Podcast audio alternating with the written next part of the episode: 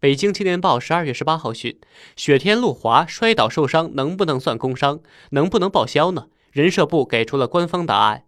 人社部指出，上下班路上受到伤害要认定为工伤，必须同时满足以下条件：一，在上下班途中；二，受到伤害的原因是发生了交通事故；三，该交通事故的责任认定中，本人为非主要责任。因此，如遇雪天路滑摔倒，自己摔倒受伤，虽然发生在上下班途中，但并未受到非本人主要责任的交通事故伤害，是不能认定工伤的。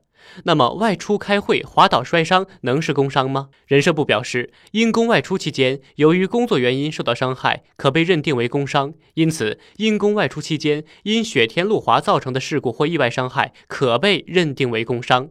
治疗费用通过工伤保险基金支付，且可以领取工伤保险相关待遇。此外，人社部强调，如果用人单位没有为员工参加工伤保险的话，上述相关费用均由单位承担。